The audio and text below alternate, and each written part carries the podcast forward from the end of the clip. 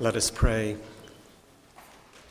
O Lord, may our mere human words be inspired by your written word, but always point to the living word, who is your Son, our Savior, Jesus Christ. Amen. Well, as I reflect on what Mary did in our gospel reading, it made me wonder about myself, maybe you, what are you passionate about? Now, might be football, might be cycling, Formula One, might be art, music. Contemporary understanding of passion is often associated with, um, quote unquote, a strong and uncontrollable emotion or great enthusiasm. And passion can be quite particular. Having enjoyed living for a time in England, I was struck by how many people get passionate about gardening. I don't know of many other countries that have so many broadcasts and television shows where excited experts are waxing eloquent about how to get rid of mold on roses. But then, of course, I'm house dad in my home. My wife's a, a, doctor, and so I do the cooking. And cooking, ooh, also a passion. What's the difference between this meal and that? Can debate about which spices, and also, of course, which beverage goes best. Lots of people have different passions. My brother loves animals, and um, he's gone through interesting phases of fish, rabbits, chickens, snakes. Didn't enjoy visiting that often then, but they were in ventilated Tupperware. It was interesting. But he was passionate, and well, let's not get my father in law started about airplanes. But passion isn't, of course, just about hobbies and objects. We hope, too, that passion relates to love. As Shakespeare described Romeo's all consuming passion for Juliet. But the words that we use for passion are interesting, but challenge us to go back to this moment and to reflect on what Jesus did and his extraordinary passion for us. He said just after he had been shown, revealed at the transfiguration on the hill, you know, he explained, folks, it's wondrous what just happened, but just like had happened before. Elijah has already come, and they didn't recognize him, and have done to him everything they wished. In the same way, the Son of Man is going to suffer at their hands.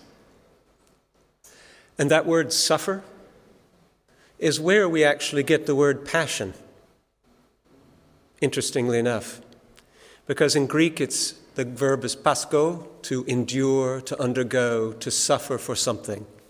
And of course, we identify this with not just what Christ did, but before that, he too identified it was the, the lamb that was sacrificed, the paschal lamb. It's all interrelated. So, passion was never, in that understanding, purely about joy and privilege and pleasure. It was about commitment It was about getting through something for someone. That's why we call this last two weeks before Easter Passion Tide, because it's helping us remember just how passionately devoted Jesus was for us and what he would do and undergo to save us. His passion, of course, made people like Paul and the gospel writers also respond with great passion, but also they faced suffering as well. But it was worth it, as we hear in Paul's letter to him. It changed his whole way of seeing. Maybe many of you have already seen, um, we, it's been out for a while, um, Mel Gibson's The Passion of Christ.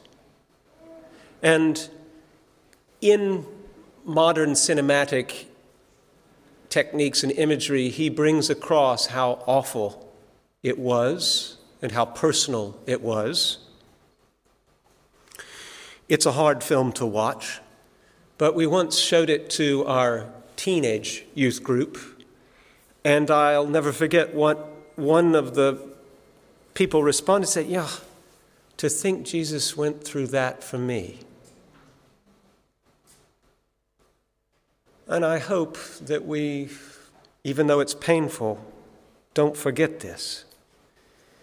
And even if that film has become very central and popular, art historians will say actually the image of the Passion is probably one of the most familiar ones in art on this continent. People have been trying as they did with words in the gospel, people have been trying to bring home how awesome and agonizing this was for Christ for 2,000 years. How passionate he was to suffer for us.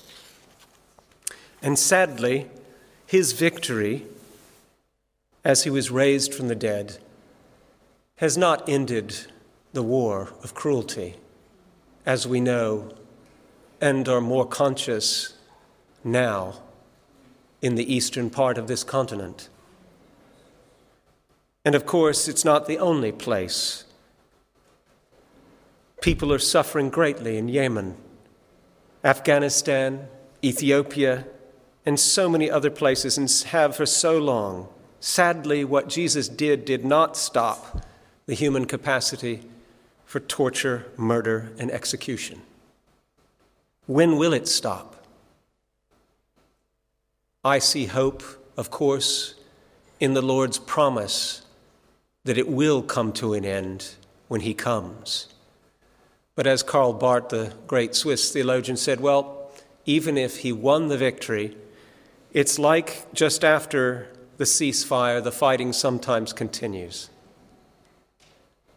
But the end of this will come because of what Christ did for us. And so Scripture helps us refocus and revive our passion. In the gospel passage we had, it's a curious moment when Mary, and it seems always to be Mary, doesn't it? I mean, Mary is showing us so much, so many Marys. I mean, one Mary decided to accept God's will and give birth to a child, which didn't cause no complications for family life, because you can imagine how the family and all the rest are wondering, how did this happen? So, Mary, the mother of Christ, shows us the way and the willingness to endure. But also, Mary Magdalene, who had a bad reputation, but Jesus delivered from her demons, changed her life, and she encountered the risen Christ and sprinted to share the news. So many amazing Marys, and an amazing Mary today who happens to be Lazarus' sister, who Jesus had raised from the dead. And she suffered during that time too, because she wondered, Lord, if you'd only been here earlier, my brother would not have died. But Jesus knew what he was to do to bring life to Lazarus. And he did. And as a result, Mary sees more and comes and shows us something by what she does in her passionate love for Jesus today in the gospel. They knew. They knew that the Jewish authorities and Jesus' enemies were getting angry and that raising Lazarus was actually pretty much the last straw. So called doubting Thomas knew as well ahead of time that going this direction literally was going to bring Jesus into danger, and Thomas said, I'll follow you even so. People were willing to suffer for Jesus, and he suffered for them, but for God's loving purpose ultimately. Mary and her sister Martha make offerings to Jesus. In our reading, we hear that dinner was being shared. Oh, and it's so nice that we're going to have lunch. Dinner was being shared, and Martha served. And that was something Martha, well, that was something she was good at and enjoyed doing. And she kind of got frustrated with her sister. Why are you hanging around at his feet? Why don't you help?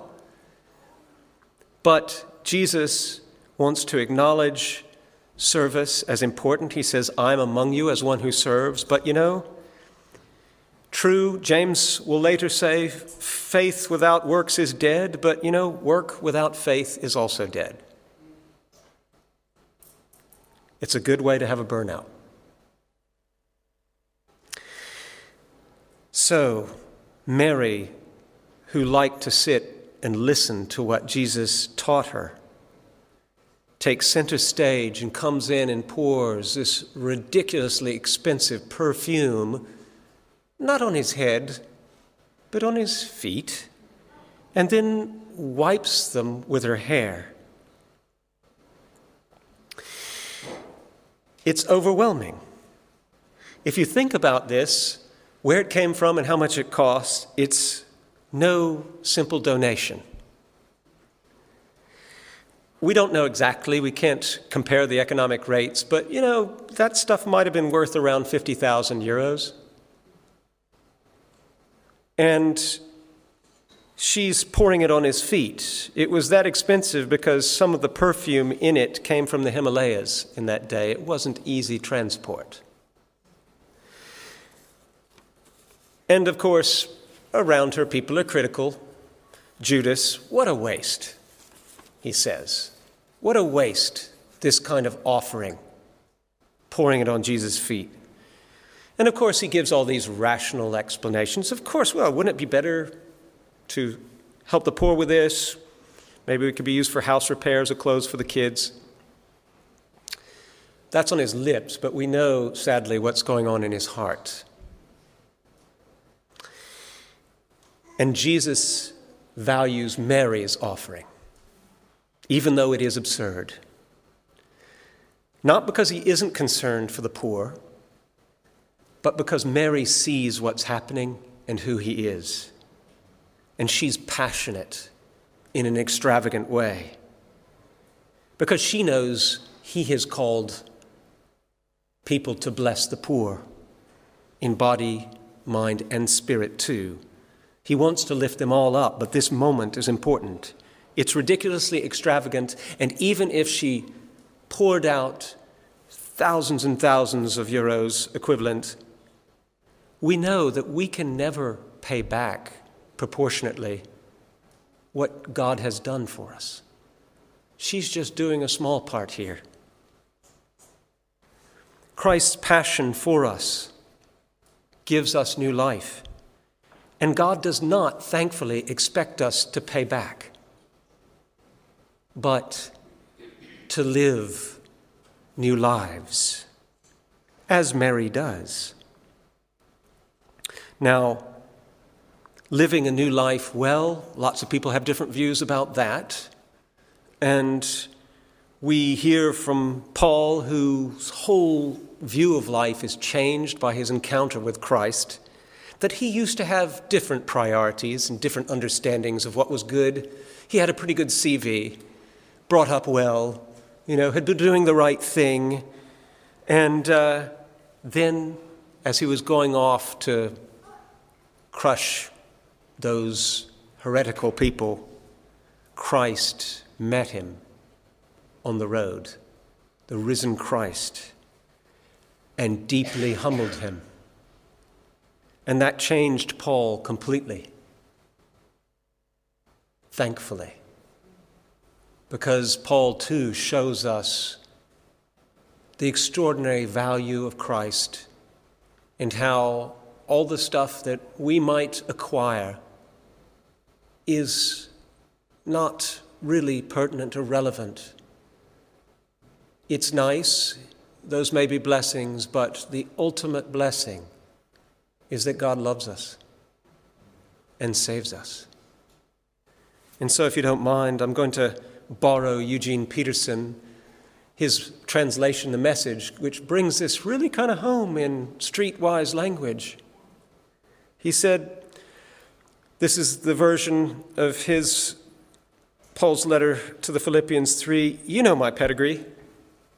Legitimate birth, circumcised at the right time, fiery defender of my religion. Ah, the very credentials these people are waving around is something special, but I'm tearing up and throwing out all of that with the trash. Why? Because of Christ. All the things I once thought were so important are gone from my life compared to the privilege of knowing Christ, my Master, firsthand. Everything I once thought I had going for me is insignificant. Dog dung. And he's dumped it all in the trash. And all that matters is righteousness in Christ through faith. I gave up all that inferior stuff so that I could know Christ personally, experience his resurrection power, be a partner in his suffering, and go all the way with him to death itself. If there's any way to get in on the resurrection from the dead, I wanted to do it, and that was given to him. Mary, sister of Lazarus, is seeing this. Thomas and others. There's no substitute for knowing Christ. There's no substitute for his passion for us, which was so passionate and compassionate that he offered himself for all of us. Social status, nationality, education, wealth, all these things are important, but not as important as that one thing. We pray and give thanks. We can never repay this, but we can offer praise and thanksgiving and commit our lives to living the life that Christ wants for us to live. And today, we are gratefully welcoming Ojoni into this with us. And we know as a church that this is a common journey. None of us is complete. Paul might have thought he was at one point, but we realize that we're not. And we need each other to see Christ and the way forward. So we are praying for and caring for Ojoni and his parents and his grandma and all who care for him so that he too, like us, we hope, will be passionate for Christ. We can't pay God back, but we can pay forward. Serving God, sharing His love, being passionate about giving to others in need, and raising them up in the life of Christ. So let's be filled with Christ's passion, not just in these two weeks, but for eternity. Amen.